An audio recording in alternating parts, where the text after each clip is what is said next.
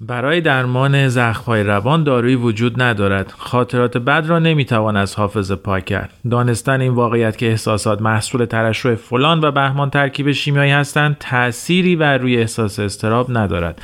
من مهدی احمدی هستم و شما به هزار یک پادکست گوش می‌کنید.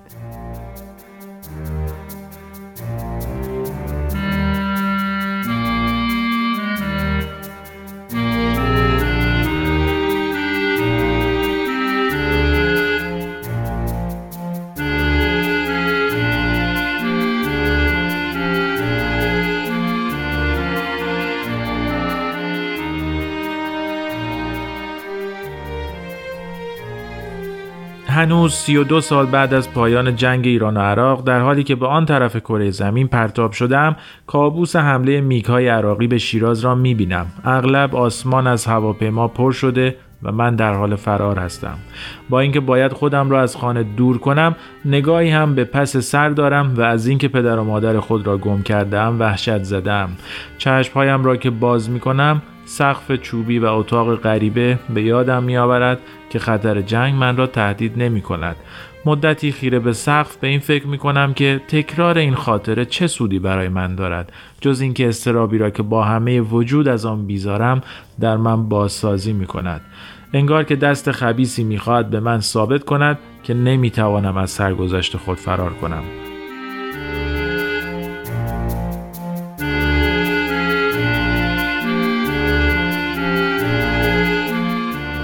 آیا راهی برای کنار آمدن با خاطرات آسیب وجود دارد؟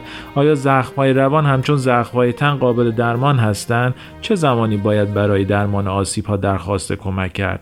و پس از شروع درمان با چه چیزهایی مواجه می شویم؟ در قسمت قبل درباره اینکه چه عواملی موجب شکلگیری ترامه های روانی می شوند با دکتر علی فیروزآبادی و دکتر عاطفه کمالو گفتگو کردم. امروز ادامه این گفتگو را درباره اینکه در اتاق روانکاوی چه میگذرد و مراحل درمان چیست خواهید شنید.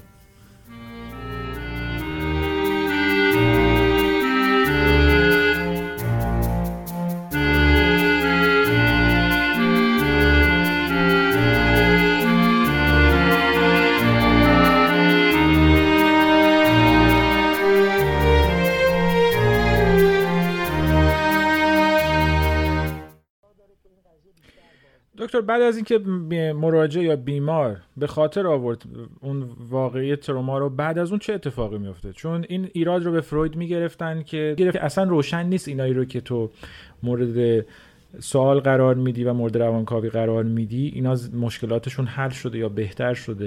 و بعد آیا الان این احساس برای شما وجود داره تو تجربه کاری خودتون که می‌تونید واقعا غیر از به یاد آوری و کم کردن فشارهای درونی مریض رو هم کمک کنید بهبود پیدا کنه. می‌دونید که در ابتدا در همون زمانهایی که با نوروز جنگ روبرو بودند درمانگرها و قانع شدند که بالاخره باید یک فکری به حال این سربازای دچار علائم آسیب انجام بدن. یک درمانی براشون بالاخره باید فکر بکنند. روانکاوان در اون زمان با تکنیک که داشتن تونستن یک سری موفقیت های ابتدایی به دست بیارن. اما چون که روانکاوها تأکیدشون بر به یاد آوردن هرچه سریعتر خاطرات آسیب بود یعنی کسی که یک تجربه تروماتیک رو در, در پشت سر گذاشته بود در کار روانکاوانه و در اتاق درمانگر ترغیبش می‌کرد که هرچه سریعتر اینو بالا بیاره. بر اساس همون الگوی کاتارسیز یا پالایش روانی که فروید گفته بود و می‌گفتن اگر این هرچه زودتر بالا بیاد تخلیه روانی اتفاق بیفته درمان هم سریعتر پیش میاد. اما در عمل دیدن همچه اتفاقی نیفتاد بلکه بعضی نه تنها بهتر نشدن بدتر شدن. و بعد گفتن که اصرار درمانگر بر به یاد آوردن زود هنگام خاطرات آسیب قبل از آنکه مرحله ابتدایی درمان که همون اعتماد سازی و تثبیت وضعیت بیمار هست اتفاق نیفته می‌تونه به منزله آسیب وارد کردن دوباره و مکرر به بیمار باشه. یعنی مریض به گونه retraumatize بشه. پس الان در درمانهای مرتبط با آسیب به شدت تاکید دارن که زود و به شکل خیلی فوری سراغ خاطرات مرتبط با آسیب نرید. خاطرات مرتبط با آسیب در مرحله دوم درمان سراغش ما میریم. یک درمان کلاسیک سگانه ای وجود دارد برای درمان اختلالات مرتبط با آسیب. که همجور که اشاره کردم مرحله اولش مرحله اعتماد سازیه چون که بزرگترین مشکل افرادی که دچار تروما شدن به خصوص اونهایی که دچار سکشوال ابیوس هستن اینی که یک انگاره ای نسبت به جهان پیدا کردن که انگار به هیچ کس نمیشه اعتماد کرد. دنیا دنیایی نیست که بشه تکه کرد به دیگران. کس نخواهد پشت من جز ناخون انگشت من. و احساس می‌کنن همه یک ابیوزر بالقوه هستن. از جمله درمانگر. پس با ترس و لرز سراغ درمانگر میان خیلی اوقات. و این وظیفه درمانگر هست که ابتدا این اعتماد سازی رو انجام بده و شدت و حدت علامت بیمار و علائم بیمار رو کم بکنه. تا بعد فرصتی پیش بیاد که بره به سراغ خاطرات مرتبط بر آسیب بر اساس رابطه مستحکم درمانی که در مرحله اول ایجاد کرده. یعنی انگار که ساختمانی است که ابتدا باید شالودش کنده بشه. کندن شالوده یعنی همون اعتماد سازی و مرحله اول درمان. اگر ساختمان رو زمین خالی بنا بکنید بدون شالوده کندن با یه فوت فرو میریزه. بعد که شالوده محکمی کنده شد ارتباط محکمی شکل گرفت و بیمار به ما اعتماد کرد اعتمادش نشان داد. اون موقع است که می‌تونیم بریم به سراغ خاطرات مرتبط با و باهاش کار کنیم که تکنیک های خاص خودش داره که به جاش حتما توضیح خواهم. دکتر کمال شما از تجربتون در مورد بهبود بیمارا میشه بگید برای شنونده ها. اینکه بعد از این مراحل اعتماد سازی که اتفاق افتاد و بعد سراغ اون خاطرات رفتید چه اتفاقی میفته؟ و خود شما برداشتتون این هست که آیا بهبود واقعا اتفاق میفته و اینا به زندگی عادی و خوب برمیگردن؟ من قطعا اول از همه این که ببینید اگه درمانی اتفاق میفته قطعا یه امید دو طرفه وجود داره که ما مریضی رو میپذیریم و داریم ساعتهای زیادی رو در واقع باش جلساتی رو برگزار می‌کنیم با تمام ابعاد روان خودمون درگیر مسائل روان مریضمون میشیم. خب قطعا یه اعتقادی به این تغییره داریم که واردش میشیم وگرنه که خیلی کار عاقلانه به نظر نمی‌رسه. همونطور که از اون طرف هم وقتی یک مریضی داره مراجعه می‌کنه حتی وقتی در اوج استیصال حتی وقتی که با تمام ناامیدیش وارد اتاق درمان میشه این پیام پنهانی رو داره به من درمانگر میده که بالاخره یه ته امیدی وجود داشته که اومده اینجا. بنابراین اگر داریم این کار رو انجام میدیم امید داریم و این امیده خب با تجربه ثابت شده. اگه منظورمون از ترمیم اینه که هیچ وقت دیگه به یاد آورده نشه یا انگار که این اتفاق نیفته نیفتاده برای فرد هیچ وقت. نه اینجور نمیشه تو درمان. اما دردش کم میشه دردش از بین میره و عملکرد فرد برمیگرد این شما وقتی که مثلا فرض کنید یک بچه رو تصور بکنید که مورد سوء استفاده جنسی قرار می گرفته و مثلا با هدیه ترغیبش می‌کردن. بهش هدیه می‌دادن که در واقع جذبش بکنن مجبورش بکنن که تن بده به این داستان یا به کسی گزارش نده یا هر برای این این بچه تازه در مرحله که داره دنیا رو می‌شناسه یک جهان بینی در واقع تو شکل می‌گیره. تصاویری از خودش از دنیا تو شکل می‌گیره. این هدیه برای این بچه یک معنای متفاوتی داره با هدیه برای یه بچه که توی شرایط نمی‌گیره. این آدم یه تصویری از این هدیه داره. همراه باهاش یه احساسی اصطلاحا پر شده جفت شده توی ذهنش که هر زمانی که این فرد در وقتی بزرگسالم میشه اگر که شمایی که اصلا ابیوزی هم نمی‌خوای بکنیش اصلا محبتت رو می‌خوای نشون بدی به این فرد یه هدیه ارائه بدی تعریف هدیه برای این فرد اینه که بعدش قراره یه درخواست درخواستی ازش باشه درخواستی که فشار توشه درد توشه پنهانکاری توشه. ممکنه اصلا شما وقتی داری این هدیه رو به اون فرد میدی اون احساس ناامنی کنه به جای اینکه احساس خوبی پیدا کنه که شما داری بهش هدیه رو پیشنهاد می‌کنی ارائه می‌کنی. ما اینجا میایم تو درمان چیکار می‌کنیم؟ میایم بهش میگیم ببین هر هدیه ای اون هدیه نیست. درسته تو هدیه هایی گرفتی که پشت سرش دردایی برای تو آورده پشت سرش اتفاقای خاصی افتاده. ولی قرار نیست هر کسی که به تو هدیه میده پشت سرش یک تقاضایی داشته باشه که تو اون تقاضا رو نمی‌خواهی برآورده کنی یا برای تو آسیب زاست. ما کاری که تو درمان می‌کنیم اینا رو میایم اصلاح می‌کنیم. یعنی دیدگاه فرد رو از اون حالت تونلی که در اثر اون تکرار اون تجربه یا اتفاق افتادن اون تجربه پیدا کرده یه تصمیمی اون موقع برای خودش ممکنه و اون بچه بگیره که من هیچ وقت از کسی دیگه هدیه قبول نمی‌کنم. یا هر کسی می‌خواد به من هدیه بده می‌خواد به من صدمه بزنه باید گاردمو ببندم. این تصمیمه به شکل یک قانون به شکل یک باور ثبت میشه و ممکنه سالهای سال بدون اینکه فرد ازش اینقدر آگاهی داشته باشه اینا تکرار بشه.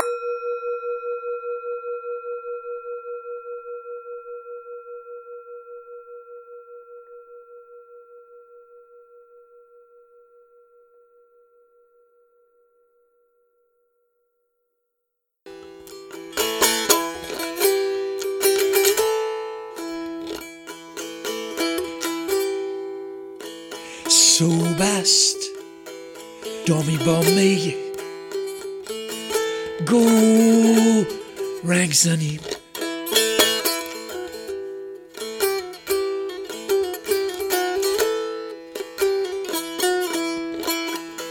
این شیشه یه نامه و ننگ بار سنگ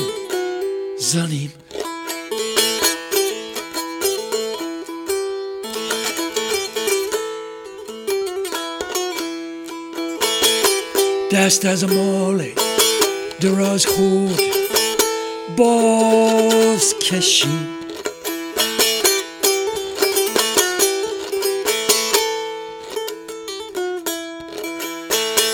در زوف دراز و دمانه چنگ زنی.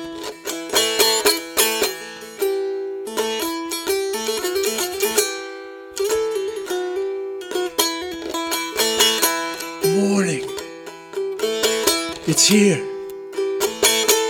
Let's finish the red wine.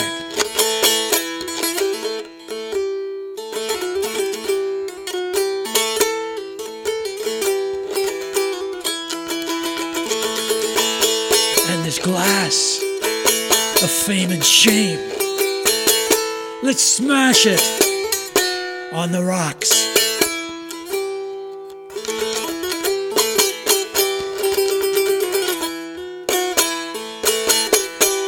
Let's empty, let's empty our hands of all our far fetched dreams.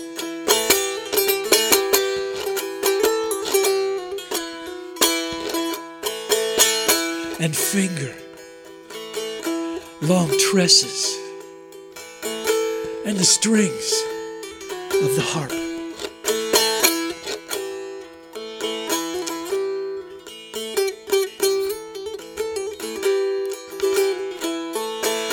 zuffe de of the morning.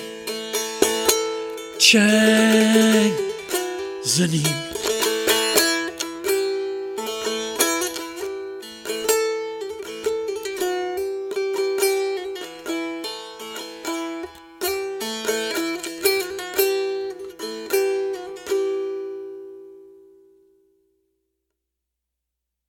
کمالو در مورد اعتماد سازی بین بیمار و پزشک جلسه قبل دکتر کیروزآبادی مقدار صحبت کردن. واقعا چه اتفاقی میون میفته؟ چون اون کسی که میاد احتمالا میشه حد زد که بالاخره باید در مورد مسائل خصوصیش با شما صحبت کنه نیاز داره که اعتماد داشته باشه و از اون ور تردید داره که شما با این اطلاعات چی کار می‌کنید چجوری رکوردش می‌کنید؟ یا اینکه خود شما آیا بری از اشتباه یا تروماها هستید یا نه؟ همه اینا اتفاقایی که می‌تونه بیفته. حتی ممکنه این موقع به شخصیت شما هم حمله کنن. از جهت که خود شما هم حتما مشکلاتی تو زندگی دارید. اون مرحله چجوری اتفاق میفته در عمل. یعنی چه تجربه هایی داشتید از این آیا روند ساده ایه که همیشه با موفقیت انجام میشه؟ یه مقدار در مورد این قسمت اگه میشه برامون صحبت کنید از تجربه واقعیتون. همچون که خودتون فرمودین شروع روان درمانی برای اکثر آدم خیلی سخته.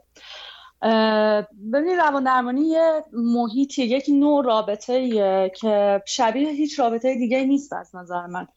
و برای همین توصیف کردنش برای کسی که تجربه نکرده خیلی سخته. خب این همون چیزیه که من حدس می‌زنم که شاید انگیزه شما برای ضبط کردن این قسمت پادکست بوده. اینکه ما یه ذره شاید بتونیم توصیفش کنیم نشون بدیم که قراره اون تو چه اتفاقی بیفته. چون خیلی سخته برای آدما. که بخوام برن به قول شما پیش یک فردی که غریبه است بشینن در مورد مسائل خصوصیشون حرف بزنن. من خیلی وقتا به مراجعم میگم که ببین تو تو جلسه روان درمانی راجع به چیزایی صحبت می‌کنی که تو خلوت خودت با خودت صحبت نمی‌کنی. چیزایی که ساپرسش کردی چیزایی که مواجه شدن باهاش برات سخت بوده رفته تو ناخودآگاهت. تو می‌خوای بیای اینجا و راجع چیزایی حرف بزنی که حتی خودت با خودت راجبش حرف نمی‌زنی. خب طبیعتا سخته خیلی سخته. و چقدر حیف که ما نمی‌دونیم و خیلی وقتا به خاطر این ترسا استفاده نمی کنیم از چیزی که می‌تونیم استفاده بکنیم. بنابراین یه قسمت اولین قسمت شاید کار ما برقراری اون در واقع ارتباط است که بهش اصطلاحا میگن اتحاد درمانی. که اصلا مریض و درمانگر بتونن یه دیدگاه مشترکی پیدا بکنن مشکلات رو با همدیگه تبیین بکنن اصلا زبون همو یاد بگیرن. و اینکه بفهمن چه اتفاقی داره اونجا میفته بنابراین اولین قسمت کاره و اتفاقا سختترین قسمت کاره. باز من همیشه به همکارای جوانتر میگم ما راحت ترین قسمت کارمون قسمت درمان کردنه. قسمتی رو که می‌خوایم مریض رو بچسبونیمش اصطلاحا به درمان. اعتمادش رو بگیریم پاش به اتاق درمان باز بشه خیلی بیشتر از خود درمانه از ما انرژی می‌گیره. حتی در مورد مریضی های خیلی واضح حتی در مورد درمان های دارویی. حالا دیگه در مورد روان درمانی و در مورد یه مقوله مثل ابیوز جنسی یا هر گونه سوء رفتار دیگه خب مسئله خیلی از این سختتر هم میشه. ولی چیزی که هست نه که وقتی یکی میاد توی اتاق روان درمانی میاد در اتاق ما رو می‌زنه هر چند که با استیصالش اومده باشه اون دفعه فکر کنم عرض کردم خدمتتون. که هر, هر چقدر با استیصال و با احساس منفی و ناامیدیش بیاد بالاخره یه امیدی کشوندتش اونجا. و منی هم که اونجا دارم کار می‌کنم اگر نشستم و دارم مراجعه رو میپذیرم یه امیدی دارم به یه چیزی تغییر باید بکنه. پس ما یکی از کارهایی که معمولا می‌کنیم اینه که این امیده رو پیدا کنیم توی مراجعه و بتونیم تقویتش بکنیم که اصلا قرار ما چیکار بکنیم؟ اینجا هم داریم همین کار رو انجام میدیم برای کسی که نمی‌دونه. خب نگرانی هایی که معمولا مراجعین دارن خب یکی از واضح ترینش شاید ملموس ترین و دم دستی ترینش نگرانی از رازداریشونه. طبیعتا مراجع خیلی براش مهمه که چیزی که تو اتاق درمان گفته میشه خارج از اتاق درمان نرفت پس رازداری خیلی مهمه. خیلی وقتا ممکنه ما همون لحظات اول یا جلسه اول اصلا اینو واضح به مریض بگیم که ببین من همچین مسئولیتی رو دارم به این مسئولیت خودم هم متعهد هستم و تو هم هر جایی برای چک و شبهه ایجاد شد می‌تونی سوال بکنی می‌تونی صحبت بکنی می‌تونی اعتراض بکنی. اما ما اینجا اطلاعات که از اینجا قطعا بیرون نمیره. اطلاعاتی هم نمی‌ذاریم بدون اجازه تو وارد این جلسه بشی چون که مشکلاتی که ما داریم اینه که یه نفر میاد روان درمانی اطرافیانش که خیلی هم می‌خوان براش دلسوزی بکنن سعی می‌کنن با درمانگرش ارتباط برقرار بکنن و اطلاعاتی رو وارد اون جلسه بکنن. که خب اینجا خیلی مهمه که درمانگر بتونه این حریم رو نگه داره و بدون اجازه و اطلاع مراجعش اصلا نظر اطلاعاتی حتی وارد جلسه بشه. بدون اینکه مراجع در جریان باشه. مثل که از دم دستی ترینش این رازداری است. مسئله دیگه ترسی که خیلی وقتا تو آدم ها وجود داره ترس از قضاوت شدنه. اینکه الان اونی که اونجا نشسته اینا رو میشنوه چه فکری راجع به من می‌کنه؟ ما خیلی وقتا یه شرم غیر منصفانه ای رو توی مراجعینمون می‌بینیم. مراجع مورد سوء رفتار قرار گرفته. یکی دیگه کار بد کرده. اما اون یه عمری این احساس شرم با خودش کشیده. خیلی وقتا مراجع میاد میگه میگه من خجالت می‌کشم بگم. زشته که من این مسائل رو به شما بگم. اصلا یا نه در مقوله ابیوزا مثلا یه ترسش رو می‌خواد بیان کنه یه فکرش رو می‌خواد بگه. اون شیم یا همون احساس شرم یک جزء خیلی مهمی که از احساسات خیلی مهمیه که توی سوء رفتارها و ابیوزا با اینا اتفاق میفته. من خیلی وقتا باعث میشه که مریض بترسه. از اینکه الان چه قضاوتی می‌خواد در مورد خودش بشه. گاهی اوقات به وضوح تو جلسه می‌بینیم نگران چه قضاوتی راجع به پدر مادرش بشه. مثلا داره از یه سوء رفتاری صحبت می‌کنه یا از هر کسی که باهاش این رفتار رو انجام داده. داره صحبت می‌کنه احساساتش رو باز می‌کنه یه دفعه می‌بینی شروع می‌کنه اون وسط میگه که البته این پدر مادر من خیلی آدمای خوبی و خیلی آدمای مهربونی و خیلی جا خیلی کارا برای من کرد. یعنی شما دقیقا می‌بینین که شروع می‌کنه انگار محافظت کردن از پدر مادرش یا نگران اینه که شما الان چه تصویری از فردی که داره از سوء رفتارش صحبت می‌کنه پیدا می‌کنین. پس ترس از قضاوت هم خیلی چیز مهمیه. در حالی که ما اصلا در جایگاه قضاوت نیستیم. اصلا کار ما کار قضاوت نیست اونجا. کار ما اینه که دنیای ذهنی مراجع رو بفهمیم احساساتش رو بفهمیم و چیزایی رو بهش نشون بدیم. یه نورافکنی بندازیم روی چیزایی که نمی‌بینه. و بنابراین قرار نیست اونجا درمانگر خوبونه که قضاوتش رو نیاره توی جلسه و بتونه که بدون قضاوت اونجا بشینه.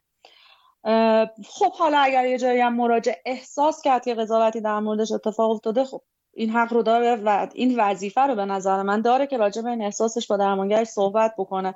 اگر سوء برداشتی بوده برطرف شه. اگر هم خطایی از سمت درمانگر بوده تبیین شه و بتونن حل و فصلش بکنن. این هم یکی دیگه از مهمه. در واقع مراجعینه. ترس از اینکه اکسپت میشن آیا پذیرش میشن؟ آیا من پسش نمی‌زنم به خاطر اتفاقاتی که براش افتاده به خاطر احساساتی که تجربه می‌کنه؟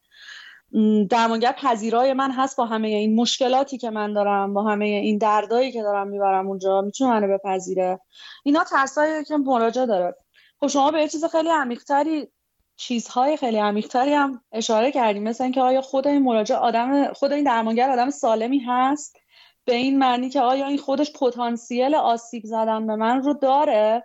من دارم میرم اینجا تراستم و اعتمادم رو بذارم روی این آدم.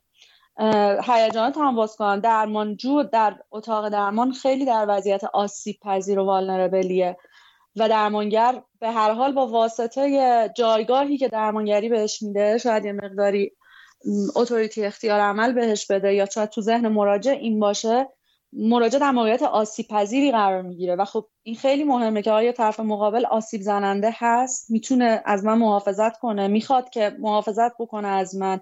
به این معنی که مراقب احساس من باشه و کاری که با من می‌کنه رو حواسش هست؟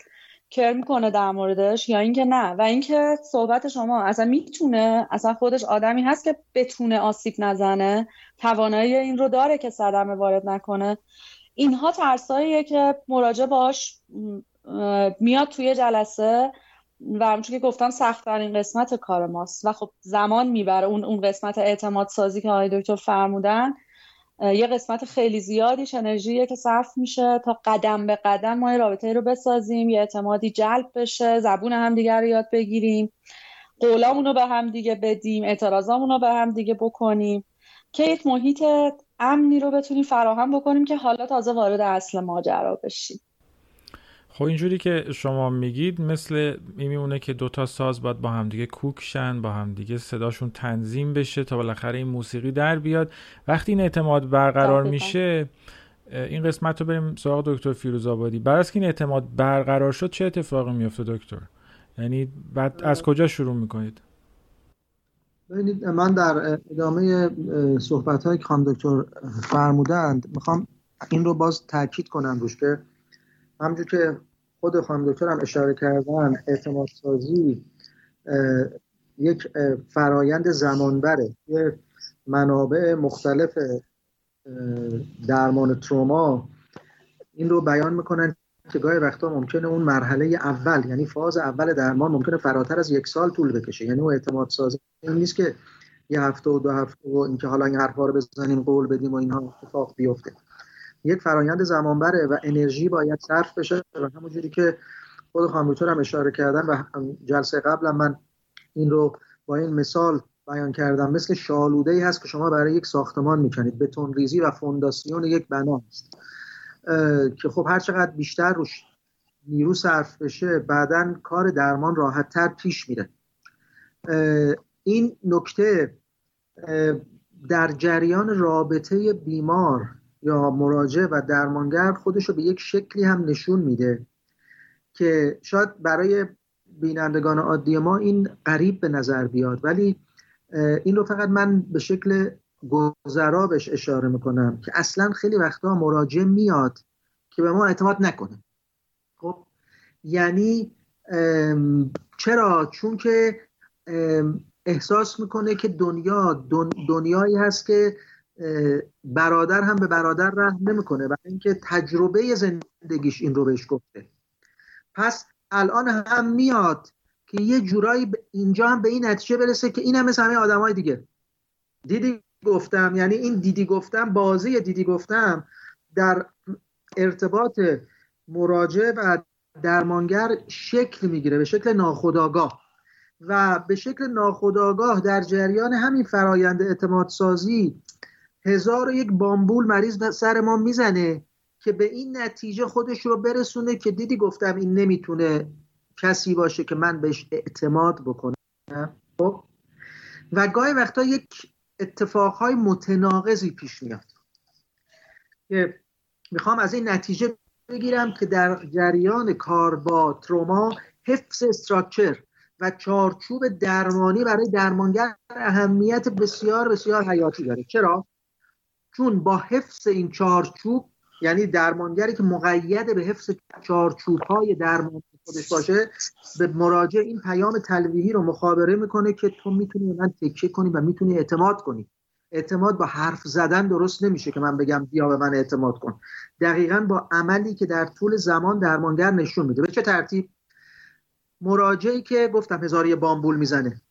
مثلا دکتر شما تلفن تو به من میدی من اگر لازم شد با تماس بگیرم هر موقع خواستم برای که ممکنه حالم بد بشه. این همون بامبول است. درمانگر باید استراکچر داشته باشه. بگه که اگر هم من شماره تلفنم رو بهت بدم فقط برای موارد اورژانس و فقط برای این ساعات خاص از روز هست که به من می‌تونه زنگ بزنی. اگر غیر از این باشه در ساعات غیر از این زنگ بزنه جوابی نباید بگیره مریض. این گفتم یه امر متناقض جلوه میشه جلوه گر می‌کنه برای بیمار برای مراجع در ذهنش که درمانگری که به من چنین پاسخی داد خب منو تحویل نگرفته منو ترد کرده به من محل نذاشته در ابتدا چنین هم هست. یا مراجعی که مثلا دوست داره مثلا میگه وقت تموم شد باید برم نمیشه در دقیقه دیگه بمونم. درمانگر باید بگه نه وقت تموم شد باید بری حفظ استراکچر بسیار بسیار مهمه. در کوتاه مدت ممکنه مراجعه مقداری تو ذوقش بخوره. اما در دراز مدت می‌فهمه که این اینی که داره استراکچر کار خودش رو به شکل پروفشنال و حرفه‌ای رعایت می‌کنه پس می‌شود روش حساب کرد. حالا مقوله های شدیدتری هم می‌تونه اتفاق بیفته. مثلا مراجعی که در حال گریه کردن در حال گفتن از گذشته پر درد و رنج و پر اشک آه خودش است و میگه که من دوست دارم دست منو بگیری. اینجا باز درمانگر نباید زیر بار بره. خب گرچه که ممکنه یک امر انسانی تلقی بشه که وقتی کسی ناراحته برای تسکین مثلا دست درمانگر دستشو بگیره. این توقعی که بعضی از این بیمارا دارن در حقیقت به شکل زیر پوستی از همون شیوه های حکایت می‌کنه که این می‌خواد به این نتیجه برسه که بله این هم یک آدمی مثل همه آدم های دیگه این هم نمی‌تونم من بهش تکیه کنم. به همون ترتیبی که خانواده بیمار آشفته و بینظم بوده به همون خاطر که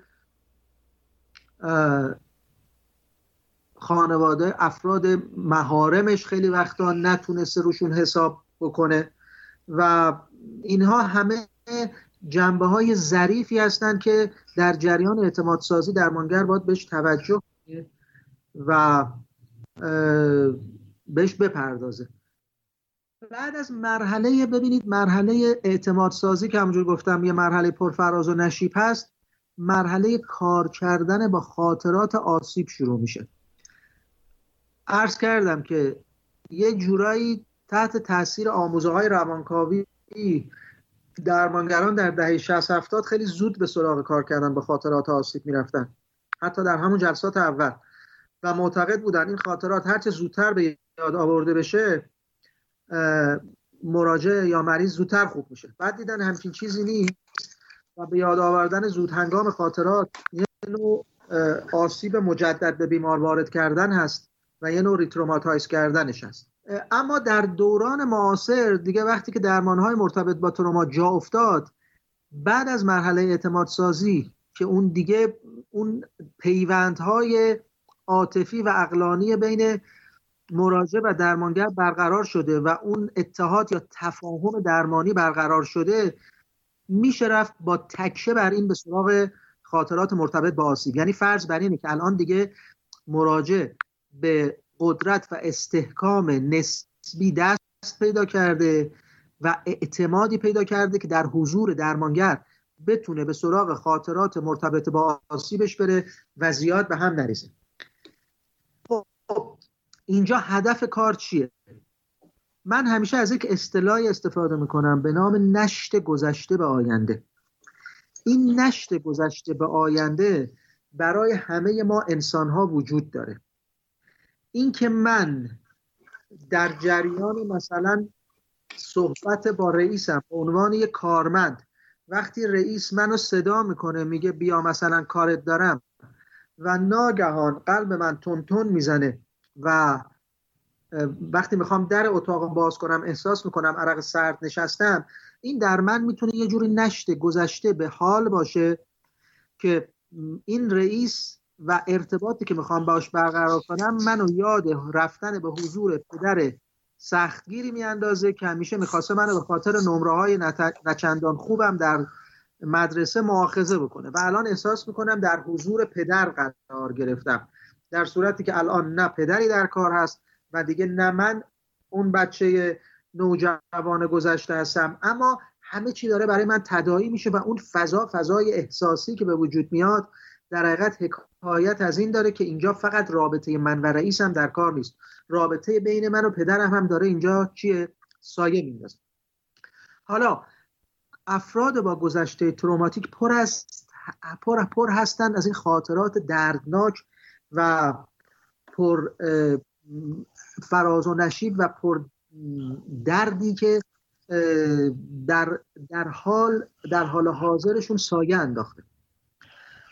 خب یکی از اهداف کار کردن با خاطرات مرتبط با آسیب اینه که تار و پود این خاطرات گذشته را بتونیم از زمان حال جدا کنیم. به شکلی که این انسان بتونه تجربیات زمان حال رو به شکل نسبی مستقل از گذشتش ارزیابی کنه. یه مثال براتون می‌زنم.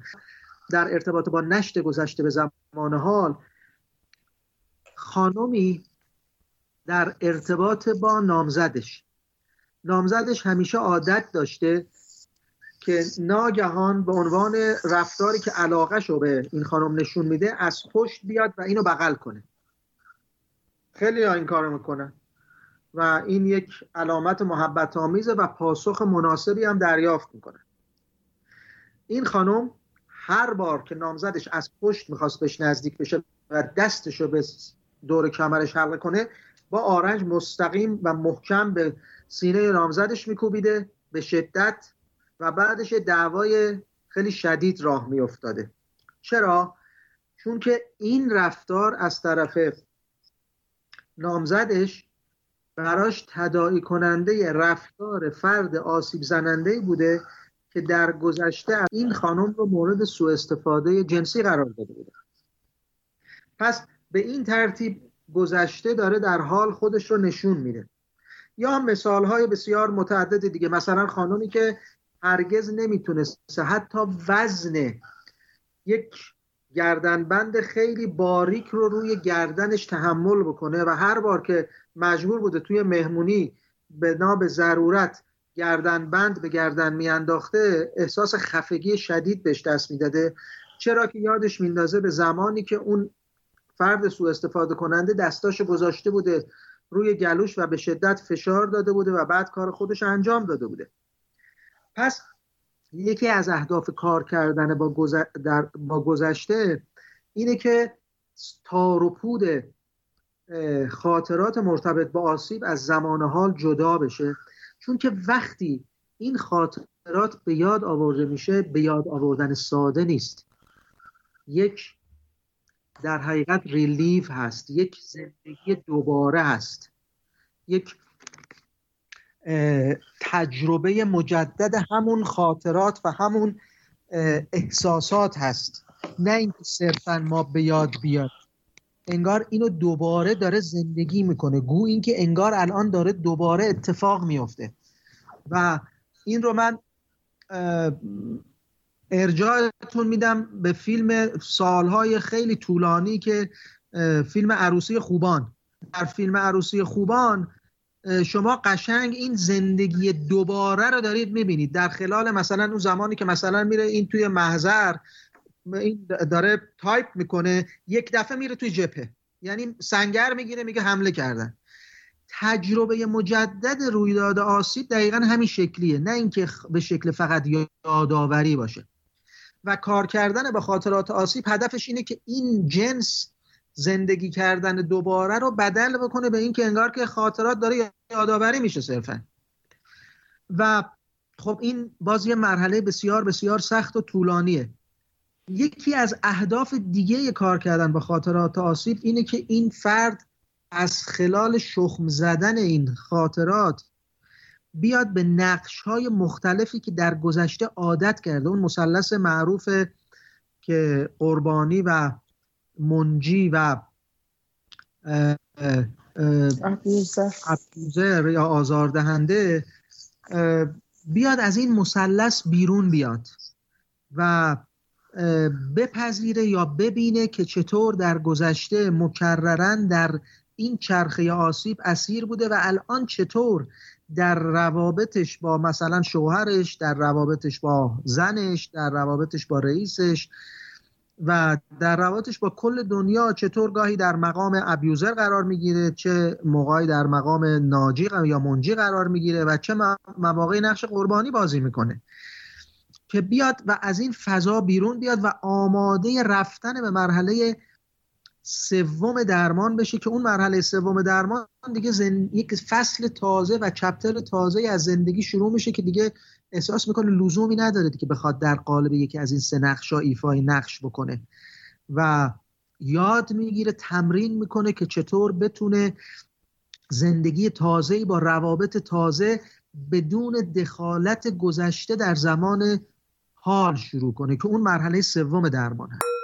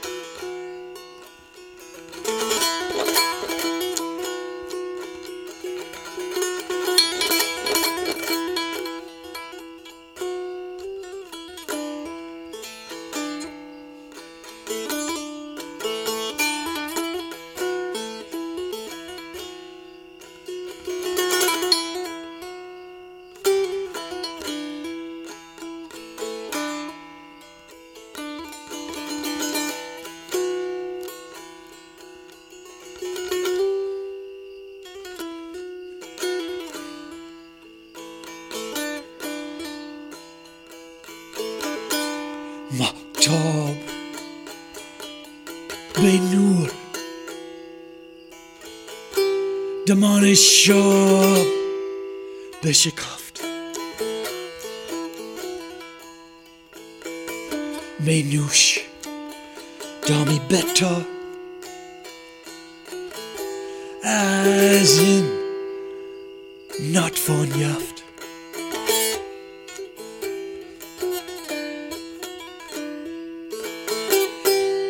Hus me on dish? to Bussy.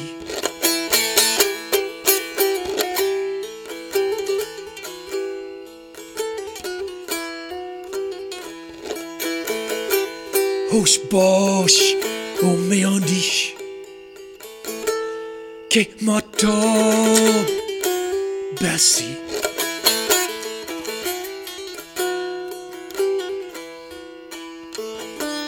endure.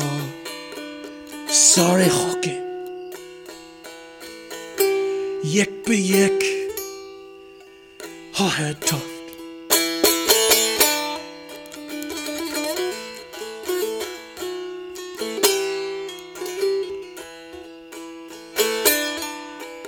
The moonlight's blossoming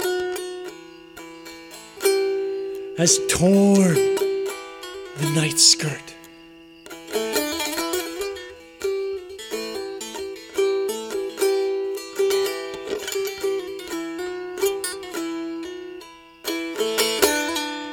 Drink wine for a moment better than this is impossible, absolutely impossible to find.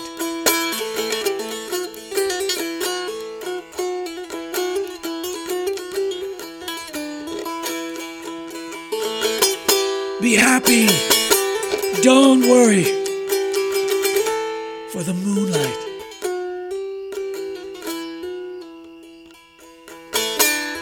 will long shine on your dust and mine.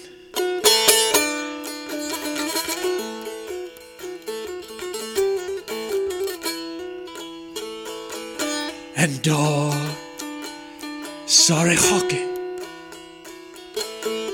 Yek be yek, ho head tough.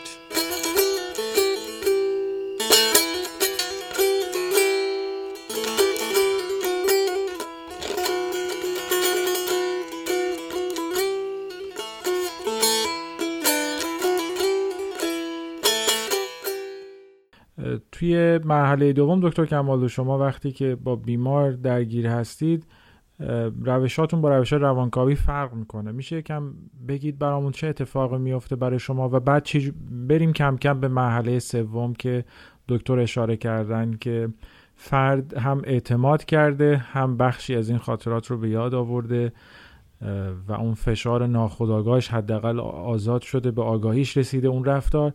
و بعد بریم کم کم به سمت مرحله سوم و ببینیم که تو اون مرحله چه اتفاقی میفته و بیمار چه مسئولیت رو حالا با به دوش بگیره برای زندگی خودش. ما تو درمان شناختی ببینین توی این مرحله شاید خیلی تفاوت عمده ای نداشته باشیم. استاد فیروزآبادی از دیدگاه روانکاوی این داستان ارتباط گذشته و حال رو در واقع در واقع عدم مرزگذاری بین گذشته و حال رو گفتن. ما توی درمان شناختی رفتاری هم همین کارو می‌کنیم. یه مدل دیگه میایم از یه طرف دیگه بهش نزدیک میشیم. بیایم بر اساس این الگوریتمی که داریم این مسیری که معتقدیم که تو ذهن آدما اتفاق میفته که وقتی که توی یک موقعیتی قرار می‌گیرن تو هر موقعیتی ما هر لحظه توی موقعیتی هستیم. یه استیمولوسی محرکی تریگری وارد میشه. از دیدگاه شناختی ما میگیم یه سری افکار اتوماتیک تولید میشه که این افکار اتوماتیک طبیعتا ساخته میشن ما هر کدوممون شبانه روز تعداد خیلی زیادی حدود 800 هزار تا مثلا یه بار من محاسبه کرده بودم بر اساس neuroscience فکر اتوماتیک درمون تولید میشه که بعضش درسته بعضش غلطه. ولی ما معتقدیم توی مدل شناختی که توی این سیچویشن یا موقعیت یه سری افکار اتوماتیک سراغ ما میاد. این افکار اتوماتیک روی هیجانات ما تاثیر می‌ذاره و بعد این هیجانات تعیین کننده این هستن که ما چه رفتار رو در واقع عکس عملی رو داشته باشیم. بنابراین تو همین مثالهایی که دکتر فیروزآبادی گفتن بخوام برگردم شما ممکنه که وقتی تو موقعیتی قرار می‌گیرین که از پشت کسی بهتون نزدیک میشه ممکنه که فکر کنین که می‌خواد منو غافلگیر کنه.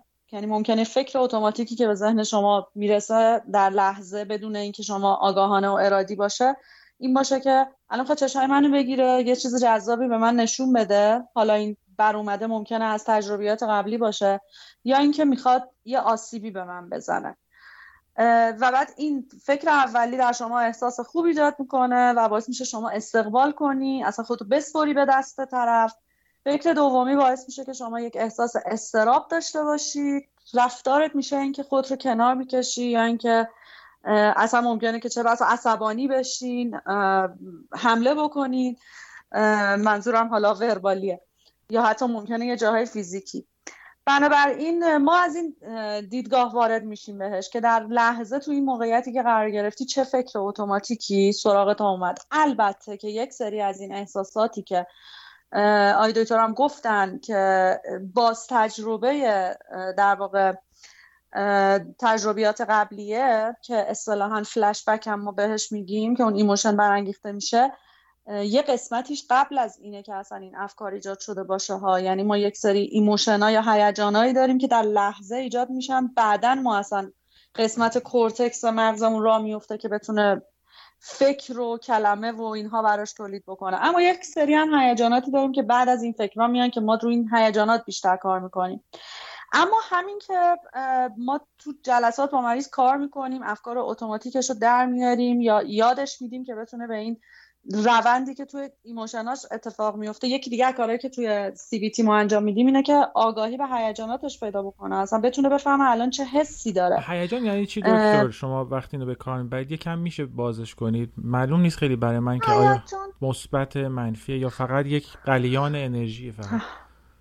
هیجان می‌تونه مثبت باشه می‌تونه منفی باشه. حالا مثبت و منفی رو باز می‌تونیم بگیم خوشایند باشه یا ناخوشایند باشه. در واقع احساسه. یه جور نزدیک میشه به feeling یا احساس. شاید مردم با کلمه احساس راحت تر هستن تا ما بگیم هیجان.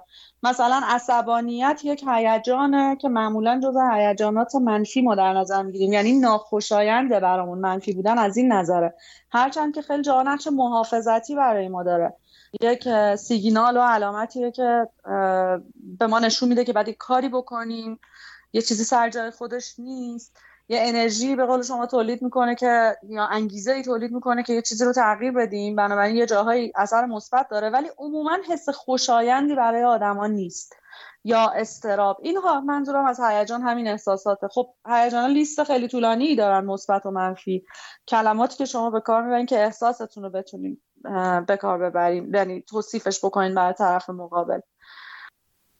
بنابراین ما توی سی دو تا کار می‌کنیم. یکی اینکه مریضمون مراجعمون به احساسات خودش آگاهی پیدا بکنه و بتونه روی این احساسات اسم بذاره تفکیکش کنه.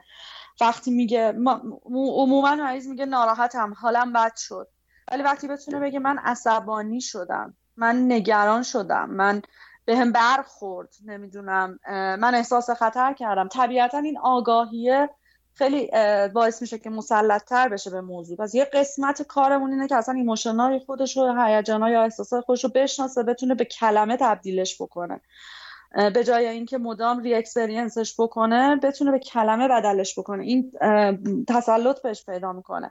و بعد افکاری که ممکنه قبل یا بعد از این احساسات ایجاد بشن رو باز بتونه شناساییشون بکنه. از طریق این شناسایی ها که اولش با تمرینه به مرور زمان تبدیل به پروسه های اتوماتیک میشه که دیگه اونقدر انرژی نمی‌گیره اتصالش با زمان حال برقرار میشه. یعنی وقتی که سعی می‌کنه حسش رو بشناسه و فکرش رو بشناسه در واقع داره در زمان حال فکر می‌کنه. به جایی که تجربه کنه بره توی stuck بشه گیر کنه تو تار عنکبوت احساسای قبلیش از طریق منطقش و فعال شدن کورتکسش می‌تونه احاطه پیدا بکنه به شرایط که الان این اون شرایط نیست. این حرکت ممکنه که این اتفاقی که موقعیتی که الان در جریان اتفاقی که داره میفته از جنبه های مشابهت داشته باشه به تجربه قبلی ولی این همون تجربه قبلی نیست. منم همون آدم قبلی نیستم که در موقعیت آسیب پذیر باشم نتونم از خودم دفاع کنم. من اینجا الان در زمان حال قدرت دارم اختیار عمل دارم. کسی که کنار منه ابیوزر من نیست یه دوست منه. فقط رفتارش از جنبه های شبیه اون رفتار بوده. و بنابراین این باعث میشه که این نشتی که دکتر فیروز آبادی فرمودن در واقع اینجا جلوش گرفته شه انگار این منافذی که باعث میشه نشت بکنه گرفته بشه. حالا توی روش های روانکاوی از طریق آگاهی پیدا کردن اصطلاحا بینش پیدا کردن مریض می‌تونه خودش بره راهش رو پیدا بکنه.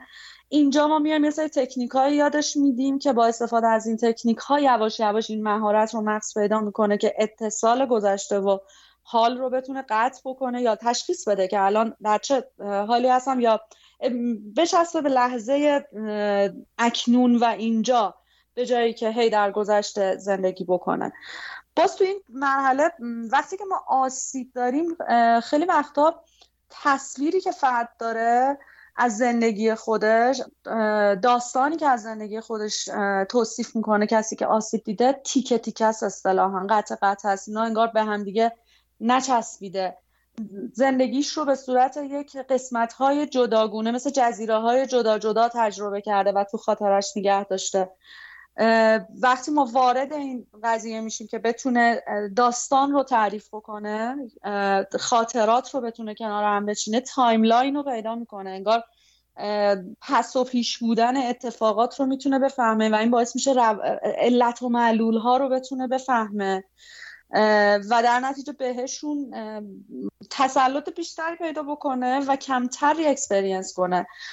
داستان رو بتونه بگه. در واقع این مرحله ای که کار کردن با خاطرات انگار که اون خاطرات رو داره تعریف می‌کنه توی محیط امنی توی شرایطی که انقدر ترسناک نیست. حتی اگر ترس برانگیخته بشه حتی اگه یادش بیاد احساساتی که اونجا تجربه می‌کرد. اما الان می‌دونه توی محیط سیفی الان توی محیط امنیه الان قرار نیست اون آسیب اتفاق بیفته.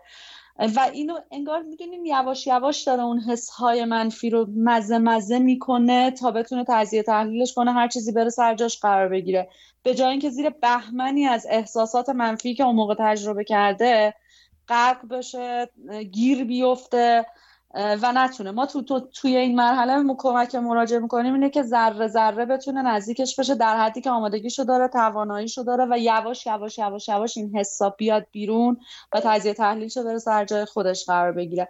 این قسمت کار ما شاید خیلی تفاوتی با روانکاوی نداشته باشه اما اپروچ اون نگاهمون از دیدگاه افکار اتوماتیک آگاهی به هیجانات جایی اگر این هیجانات خیلی شدیدن برانگیخته میشن از تکنیک های مثل relaxation مثل تمرکز بر بدن مثل تکنیک های mindfulness یا ذهن آگاهی اینها رو با مریض کار می‌کنیم که بتونه این احساسات رو تحمل کنه تا برن سر جای خودشون قرار بگیرن. خب دکتر بعد چی میشه بعد این مرحله؟ الان فکر کنم تقریبا از دو تا دیدگاه تا حدی آشنا شدیم که مرحله یک و دو چه اتفاقی میفته. تا یه حدی الان بیمار به هر طریق هم آگاه شده به وضعیت خودش هم می‌فهمه که این تکرارا لزوما براش ارزش ارزش آور نیست. بعضی وقتا داره زندگیشو ترخ می‌کنه و از طرفی هم آگاه شده که چجوری احساسهای خودش رو نامگذاری و تفکیک کنه. آیا من الان ناراحتم یعنی عصبانی هم یا یعنی اینکه نگران هستم؟ بعد چی میشه؟ اینجا آخر کار نیست قطعا. از اینجا به بعد کم کم من حدس می‌زنم شما باید کاری کنید که این بیمار خودش بتونه دیگه زندگیشو بگردونه و کم کم جدا شدنش از شما رو شروع کنه. آیا اینطوره؟ این مرحله سوم درمان هست که در حقیقت همونجور که عرض کردم یک تولد در حقیقت دوباره است. یعنی انسانی که دیگه از گذشته خودش کنده شده مثال زدم که اون گذشته وقتی که خاطرات مرتبط با آسیب مرور میشه شبیه کتابی هست که شما رو میز کارتون باز می‌کنید ورق می‌زنید. و بعد وقتی که این حل و فصل شد و حزم شد این کتاب بسته میشه میره تو تاخچه. کتاب نه سوزانده میشه نه نابود میشه. کتاب هست این می‌دونه هست خیلی مهمه ولی توی تاخچه است. چون ما قرار نیست خاطرات گذشته رو سرکوب بکنیم. این کاری است که این در گذشته انجام داده. سرکوبی یعنی پاک کردن صورت مسئله. مسئله به قوت خودش باقیه و تاثیر خودش از طریق بروز همون هیجاناتی که خانم دکتر کمالو هم گفتن در رفتار فرد خودش نشون میده بدونی که این انسان بدونه از کجا به قول معروف داره می‌خوره. بدونی که منشأ هیجانات خودش رو بتونه تشخیص بده. اما الان دیگه منشأ هیجاناتش رو می‌دونه به این بینش دست پیدا کرده به اون قصه یا نریشنی که در مورد زندگیش باید بهش رسیده باشه رسیده. الان یک زمانی هست که این باید یک راه و رسم تازه برای زندگی رو شروع بکنه. خب این آدم بلد نیست. تا حالا الگوهای مبتنی بر آسیب در زندگیش عمل کرده. مثلا برای تخفیف مشکلات خودش اینکه رفته مثلا هر از گاهی سراغ مواد مخدر. اینها بوده که تسکینش داده. یا روابط بیبندوبار جنسی داشته برای تسکین خودش که تکرار در حقیقت همون روابط آسیبزای گذشته است که حالا در خلال این روابط بیبندوبار یا قربانی بوده یا ابیوزر بوده یا گاهی وقتا هم نقش ناجی بازی کرده. الان باید بتونه توان لذت بردن از زندگی رو به شکل سالم تمرین بکنه.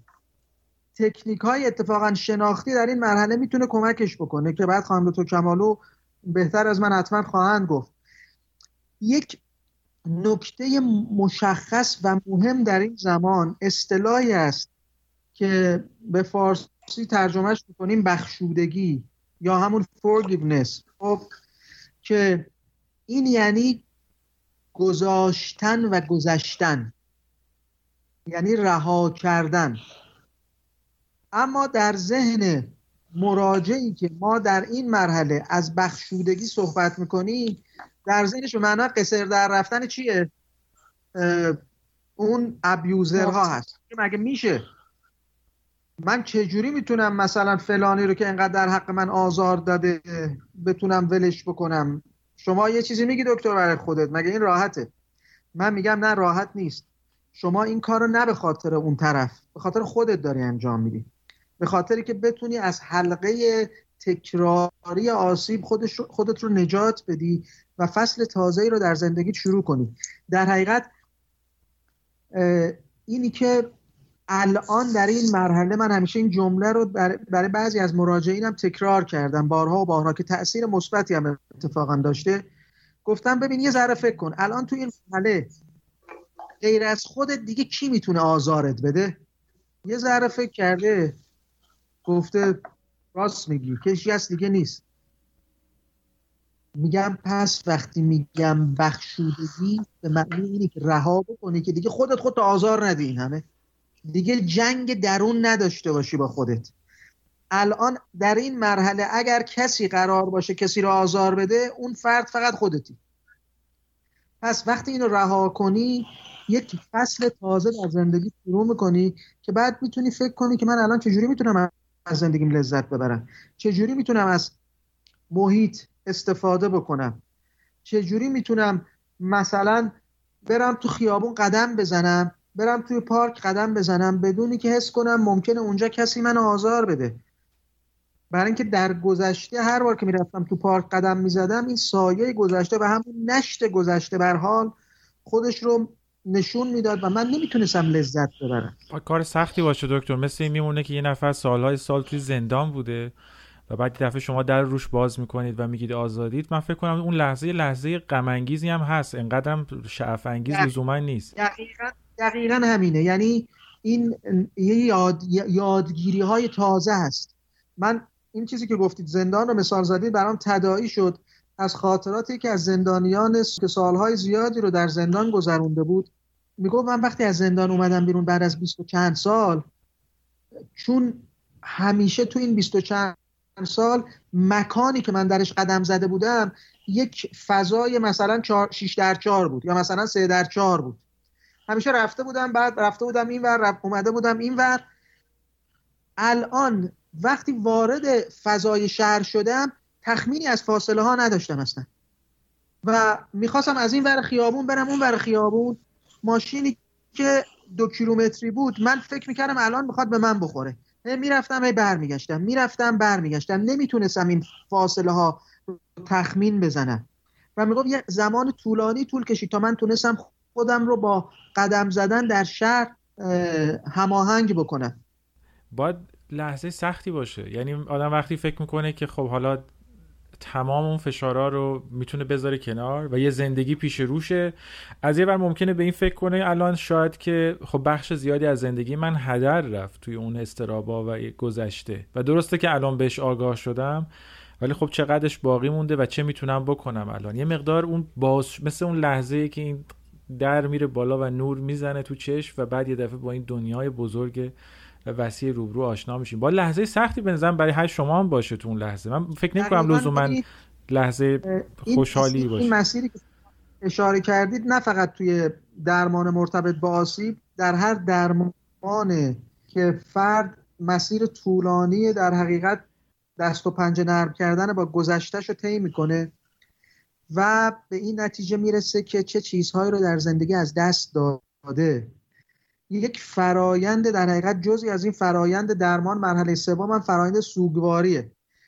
فرایند سوگواری در حقیقت بهینه ای که فرد من همیشه باز این مثال می‌زنم. میگم بشین سر قبر آرزوهای از دست رفته گذشته خوب گریه تو بکن.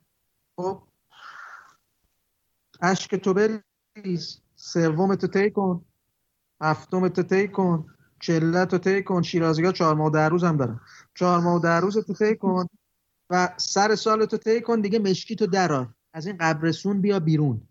بله هر از گاهی بر میگردید تو این آرامگاه سر اون قبر یه چند تا اشکم میریزی باز دوباره سبک میشی باز دوباره بر میگردی به زندگی.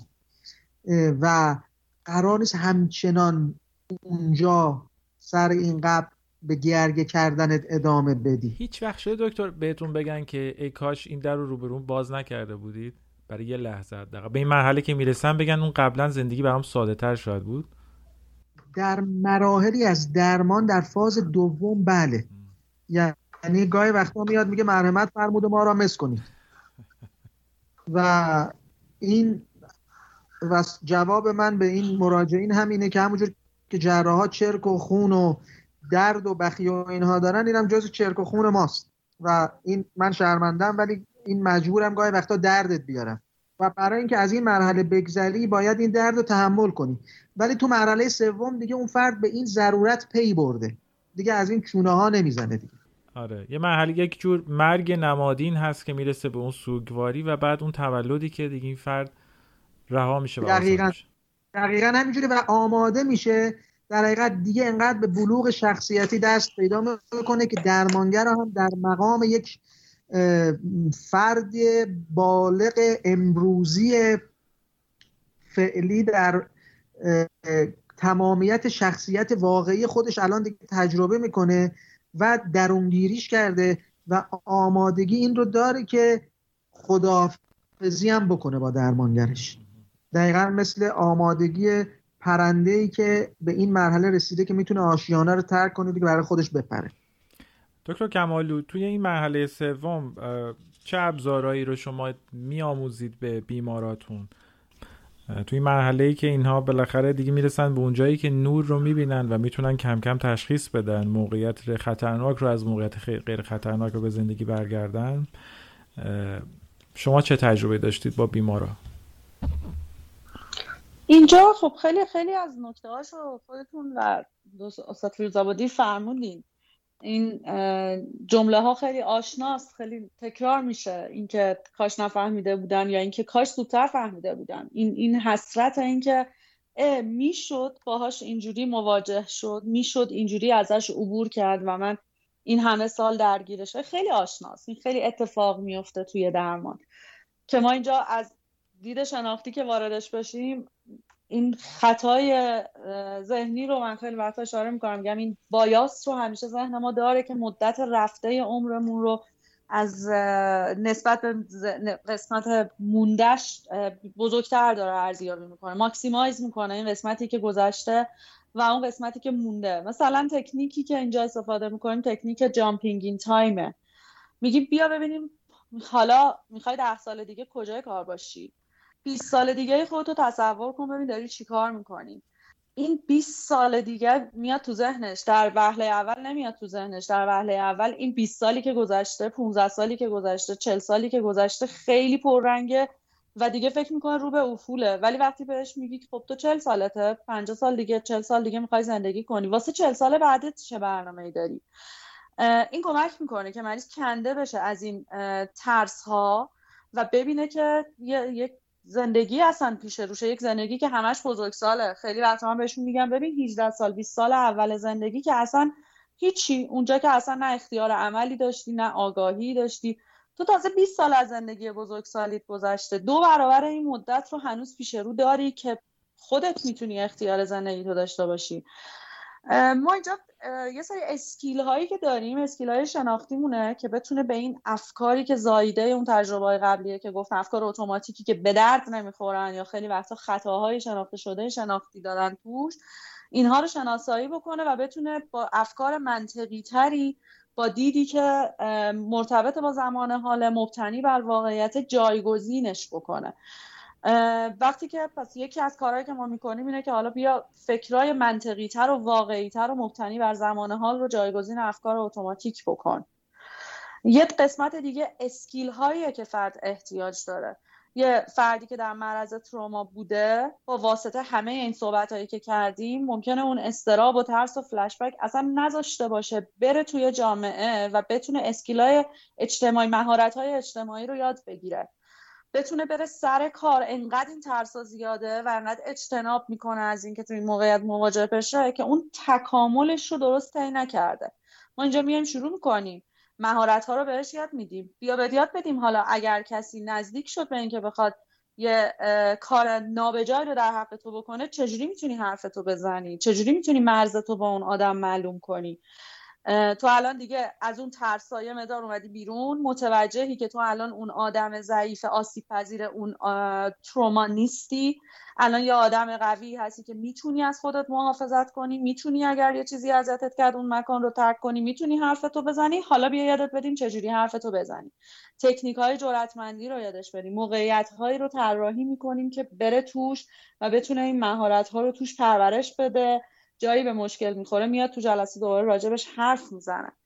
باز یه قسمت دیگه اینه که دیگه شناسایی کردیم. بیا ببینیم چه موقعیتاییه که ممکنه که این احساسات رو در تو بر بیانگیزه. تریگرها رو اصطلاحا بیا شناسایی بکنیم. اون ماشه چکان این احساسات منفی رو. من وقتی توی موقعیت این مدلی قرار می‌گیرم احتمالش زیاده که این استراب و خشم زیادی در من ایجاد شه. خب یادش میدیم که بتونه انتظاراتش رو ست بکنه بتونه اون محیط رو برای خودش امن بکنه یه تمهیداتی رو برای خودش داشته باشه که تو اون چاه احساسات گذشته گیر نکنه. یا اینکه چه چیزهایی ممکنه باعث عد بشه چه موقعیت هایی ممکنه وجود داشته باشه که تو توش احساس کنی از پسش بر نمیای. بیار اونا کار کنیم ببینیم چه چیزایی کمه. و خب یه قسمت خیلی مهم من پذیرشه. یعنی ببینین شما میگین که من این قسمت دکتر فیروز آبادی فرمودن یه چیزی از دست رفته یک لاسی اینجا وجود داره یک دوره از کودکی از دست رفته یک اعتماد از دست رفته یک سالهایی رو من با ترس و طبعات این اتفاقات گذروندم. یک مقداری باید رو پذیرشش گاهی اوقات کار کنیم. به پذیره که دنیا قرار نیستش که جای منصفانه ای باشه دنیا قرار نیست مطابق بین ما بره جلو. محدودیت های خودش رو هم بتونه بپذیره. یعنی وقتی میگیم نگاه منطقی و واقعی نسبت به نقاط قوتت داشته باش در عین حال این توانایی هم در طول درمان پیدا کرده که یک نگاه منطقی و واقع گرایانه به نقاط ضعفش هم داشته باشه. به محدودیت های خودش و محدودیت های طبیعی انسان تو این دنیا کلا داشته باشه. و اینکه خب در این این محدودیت ها وجود داره. این اتفاقات خارج از خواسته ما خارج از کنترل ما میفته اما تو اون قسمتی که من می‌تونم یه چیزی رو تغییر بدم حالا می‌خوام چیکار بکنم؟ اقلا از اون قسمتش استفاده بکنم. اینا چیزاییه که کمکش می‌کنه آمادهش می‌کنه که بتونه مسیر رو ادامه بده. به قول استاد بذاره و بره حالا تو دل ماجرا و بره زندگی جدیدی رو بر اساس خواسته خودش و بر اساس توانایی جدید خودش بسازه.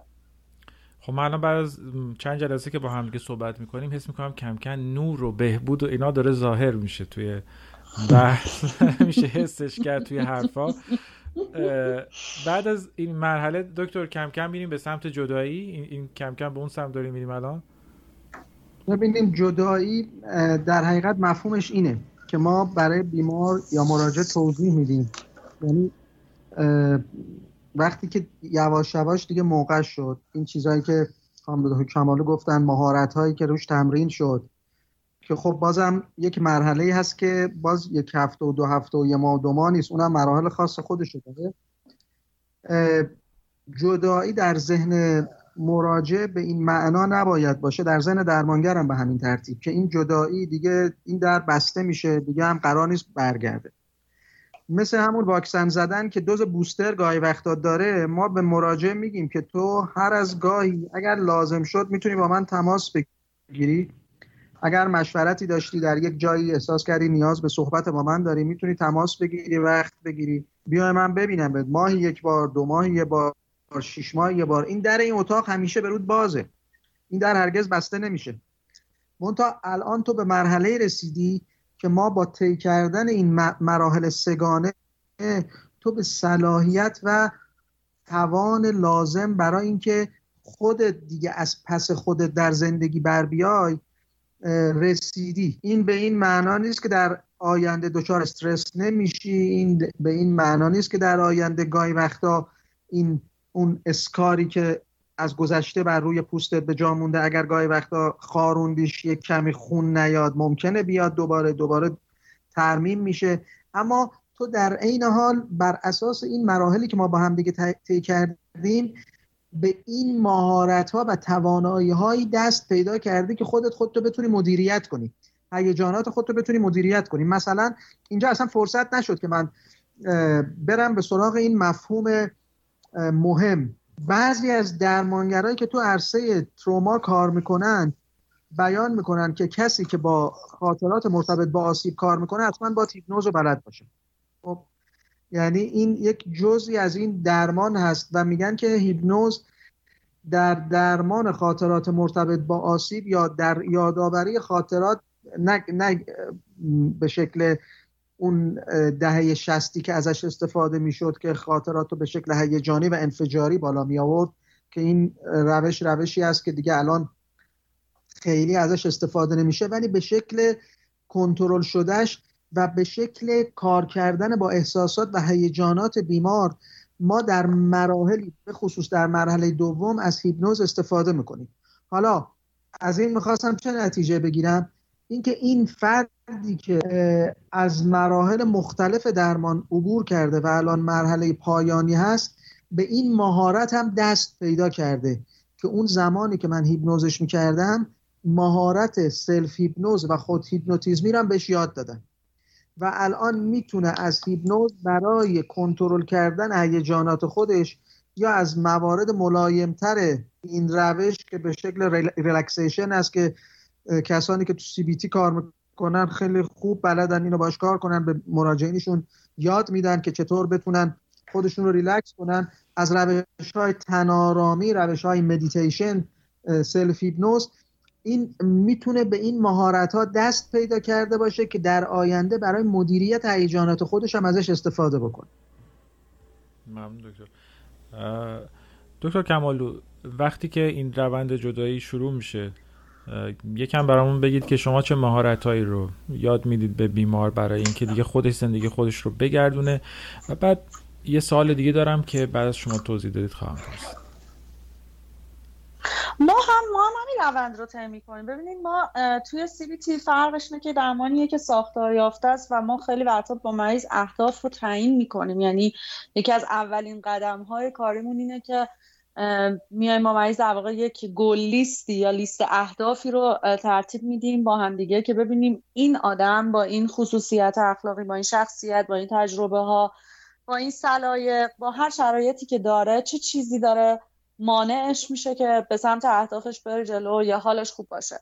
و اینا رو اسپسیفیک به صورت خاص برای اون آدم شناساییش می‌کنیم با هم دیگه اینها رو تنظیمش می‌کنیم و بعد شروع کنیم رو اینا کار کردن. حالا ممکنه یک آدمی تو اینکه حرفش رو جرأتمندانه بزنه مشکل داشته باشه یکی نگفتن براش سخته یکی تو تصمیم گیری ها دچار تردید زیادی میشه نمی‌تونه تصمیم بگیره. اینا مهارت های حالا زیادن دیگه. مهارت هایی که ما بر حسب نیاز اون مریض به تدریج کار کردیم. از همون روز اول کار کردیم روش. و این آخر سر ببینیم ما تو سی بی تی کاری که می‌کنیم به تدریج فاصله جلسات مریض رو بیشتر می‌کنیم. زمانی که دیگه اون لیست اهدافمون رو داریم جلومون مکرر برمیگردیم.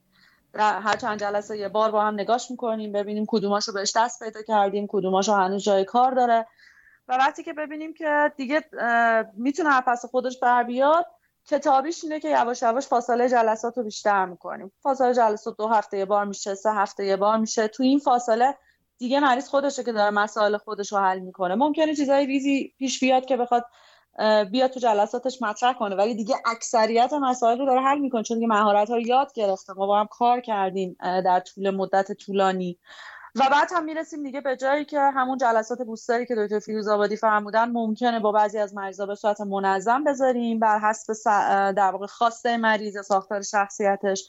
بعضی ها هم میرن قرار میشه هر زمانی که احساس نیاز می‌کنن مراجعه بکنن. البته معمولا ما اینقدر به صورت منظم این داستان رو پیش نمی‌بریم. وقتی به این مراحل می‌رسیم انقدر مریض دیگه سرگرم زندگیش میشه و انقدر داستانهای جدیدش پیش میاد براش و تو زندگی میره جلو که یواش یواش یواش این اتفاق میفته و کم میشه اصطلاحا. خودش کم کم میره. حالا تا مقطع بعدی که کمی شاید نیاز داشته باشه مهارت جدیدی یاد بگیره یه جای گیر کنه که جلسه بوستری رو مراجعه بکنه. ممنون. دکتر فیروزاده چیزی باقی مونده که بخوایم اضافه کنیم در مورد وقایعی که در اتاق درمان میگذره؟ برنامه خیلی خوبی بود. این بحث بحث خیلی مفصلی آره. یعنی مسائل خیلی زیاده در شاید اگر جا همینجور بخوایم جلو بریم شاید ده ها ساعت بشه راجبش حرف زد آره. هر کدام از این جنبه هاش جا داره که باز بشه مورد دقت قرار بگیره احتمال زیاد من این احتمال رو میدم که اون شنوندگانی که این پادکست رو میشنون سوال خیلی زیاد براشون پیش بیاد احتمال باز خیلی زیاد میدم بعضی از جملات ما چون که ناقصه چون که خوب ما نتونستیم بازش کنیم. حالا یا این به عدم توان ماها برمیگرده یا اینکه ماهیت خب مشکل همین هست که نمیشه خوب بازش کرد و فرصت زیادتری طلب می‌کنه و وقتا ممکنه دچار برداشت بشن. اینها رو من فکر می‌کنم با شنوندگانت مطرح کن به شکل سریع. و بگو که اگر کسی سوالی داره این سوالات رو می‌تونه مطرح بکنه و ما خوشحال میشیم که بتونیم به این سوالات جواب بدیم برای اینکه جا بیفته. برای اینکه این مطلب مطلب بسیار مهمی اگر چیزی غلط یاد گرفته بشه و برداشت غلطی درش در موردش پیش بیاد بعد می‌تونه تاثیر عکس داشته حتما. اونایی که صدا برنامه رو دارن میشنون حالا اگر تو اون قسمت عمومی نمی‌خوان که کامنت بذارن می‌تونن به خود گروه پیغام بدن و اون پیغام به صورت خصوصی به دست من می‌رسه. من اون رو به شما منتقل می‌کنم و بعد پاسختونم باشون در میون می‌ذارم. من خواستم این رو اضافه بکنم که ببینید ما همه این صحبت ها رو داریم می‌کنیم به امید اینکه آدم ها آدم های بیشتری پاشون اتاق درمان باز بشه. این صحبت ها این آموزش ها این کتاب ها اینا هیچ کدوم جای درمان فردی رو نمی‌گیره. اگه می‌گرفت در همه جای دنیا این همه هزینه برای تربیت درمانگر صرف نمی‌شد. این همه وقت برای درمان فردی گذاشته نمی‌شد. ما جمعآوری اطلاعات و این دونستن ها رو فکر نکنیم همون چیزیه که تو اتاق درمان اتفاق میفته یک جزء خیلی مهم چیزی که تو درمان باعث بهبودی میشه خود اون رابطه است نه صرفا رد و بدل کردن اطلاعات. رابطه هایی که ضوابط خودش رو داره حرفه توش داره و در عین حال اون نیازهایی که باید برآورده بکنه رو برآورده می‌کنه یه قسمت خیلی مهم بهبودیه. بعضی وقتا مردم فکر می‌کنن که اطلاعات آموزش فقط که داره حال در واقع مراجعین رو خوب می‌کنه و با گوش کردن پادکست من شما و خوندن کتاب و نمی‌دونم چهار تا پیج انگیزشی و این حرفا قرار درمان اتفاق بیفته. نه در اون چیزی که تو اتاق درمان و در درمان فردی اتفاق میفته خیلی فراتر از این چیزیه که ما اصلا اینجا حتی بتونیم توصیفش کنیم. اول صحبت هم, هم خدمت شما گفتم. خب من فکر کنم مفیده برای شنونده ها که بالاخره یه مقدار دونستن شاید کمک کنه که وارد درمان راحت تر بشن دکتر شما یه کتابی قبلا منتشر کردید. به اسم انسان از هم گسسته که مرتبط هست با مطالبی که توی این دو تا پادکست ما پوشش دادیم شنوندهایی که بیشتر علاقه داشته باشن می‌تونن به کتاب مراجعه کنن و بیشتر آشنا بشن با مراحل درمانی درسته؟ بله این کتاب کتاب اتفاقا خیلی خوبی هست و قدم به قدم مراحل مختلف در حقیقت آسیب فرایند در حقیقت اتفاقاتی که در مغز میفته در روان میفته در سیستم روانی در پاسخ به آسیب میفته و مراحل اون سگانه درمان و را قدم به قدم از طریق خیلی وقتا مثال هایی رو به عنوان دیالوگ بین درمانگر و مراجع زده که فردی که می‌خونه قشنگ در فضای درمان قرار می‌گیره. برای افراد غیر حرفه‌ای هم حتی می‌تونه مفید باشه و قابل استفاده. خب شنوندهایی که علاقه دارن بیشتر بدونن در مورد جزئیات می‌تونن به این کتاب مراجعه کنن. همچنین دکتر فیروز آبادی و دکتر کمالوی کتاب هم در دست انتشار دارن که اون دکتر کمالو اون کتاب رو معرفی می‌کنه اون کتابمون انشالله قراره که پاییز از زیر چاپ بیاد بیرون. عنوانش هست چیرگی بر گسست ناشی از آسیب. کتاب جامعیه. شاید یه مقداری به روش ما یه جاهایش به روش که من کار می‌کنم یه سری فصولش نزدیکتر باشه. فصل به فصل مهارت های لازم رو آموزش میده به علاوه اینکه بینش میده یعنی اینکه باز تلفیقی از دوتا روی کرد رو ما توش داریم. هم آسیب و اثراتی که ممکنه روی فرد بذاره و بعد راهکارهایی که وجود داره و توش تمرین طراحی شده. تمرین ها قابل تکرار کردن جز کتاب های سلف هلپ در واقع کتابایی که می‌تونین بخونید خاطب خود بیماره و می‌تونه خیلی کمک بکنه. خیلی ممنون دکتر فیروز آبادی و دکتر کمالو. برنامه خیلی خوبی بود. خسته نباشید. امیدوارم که بعدا ایشالله توی برنامه دیگه با موضوع جدیدی باز هم با هم صحبت کنیم. بسیار ممنون از شما که این فرصت رو برای ما فراهم کردید. منم متشکرم. بحث های بعدی هم بتونیم صحبت هایی رو برای شنوندگان شما داشته باشیم که براشون مفید و فایده باشه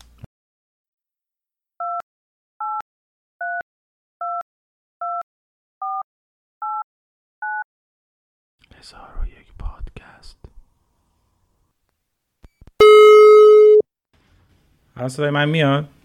مشکل که یکی دوتا نیست. من برقم رفته پاور بانک هم ندارم اینم 20 درصد بیشتر شارژ نداره.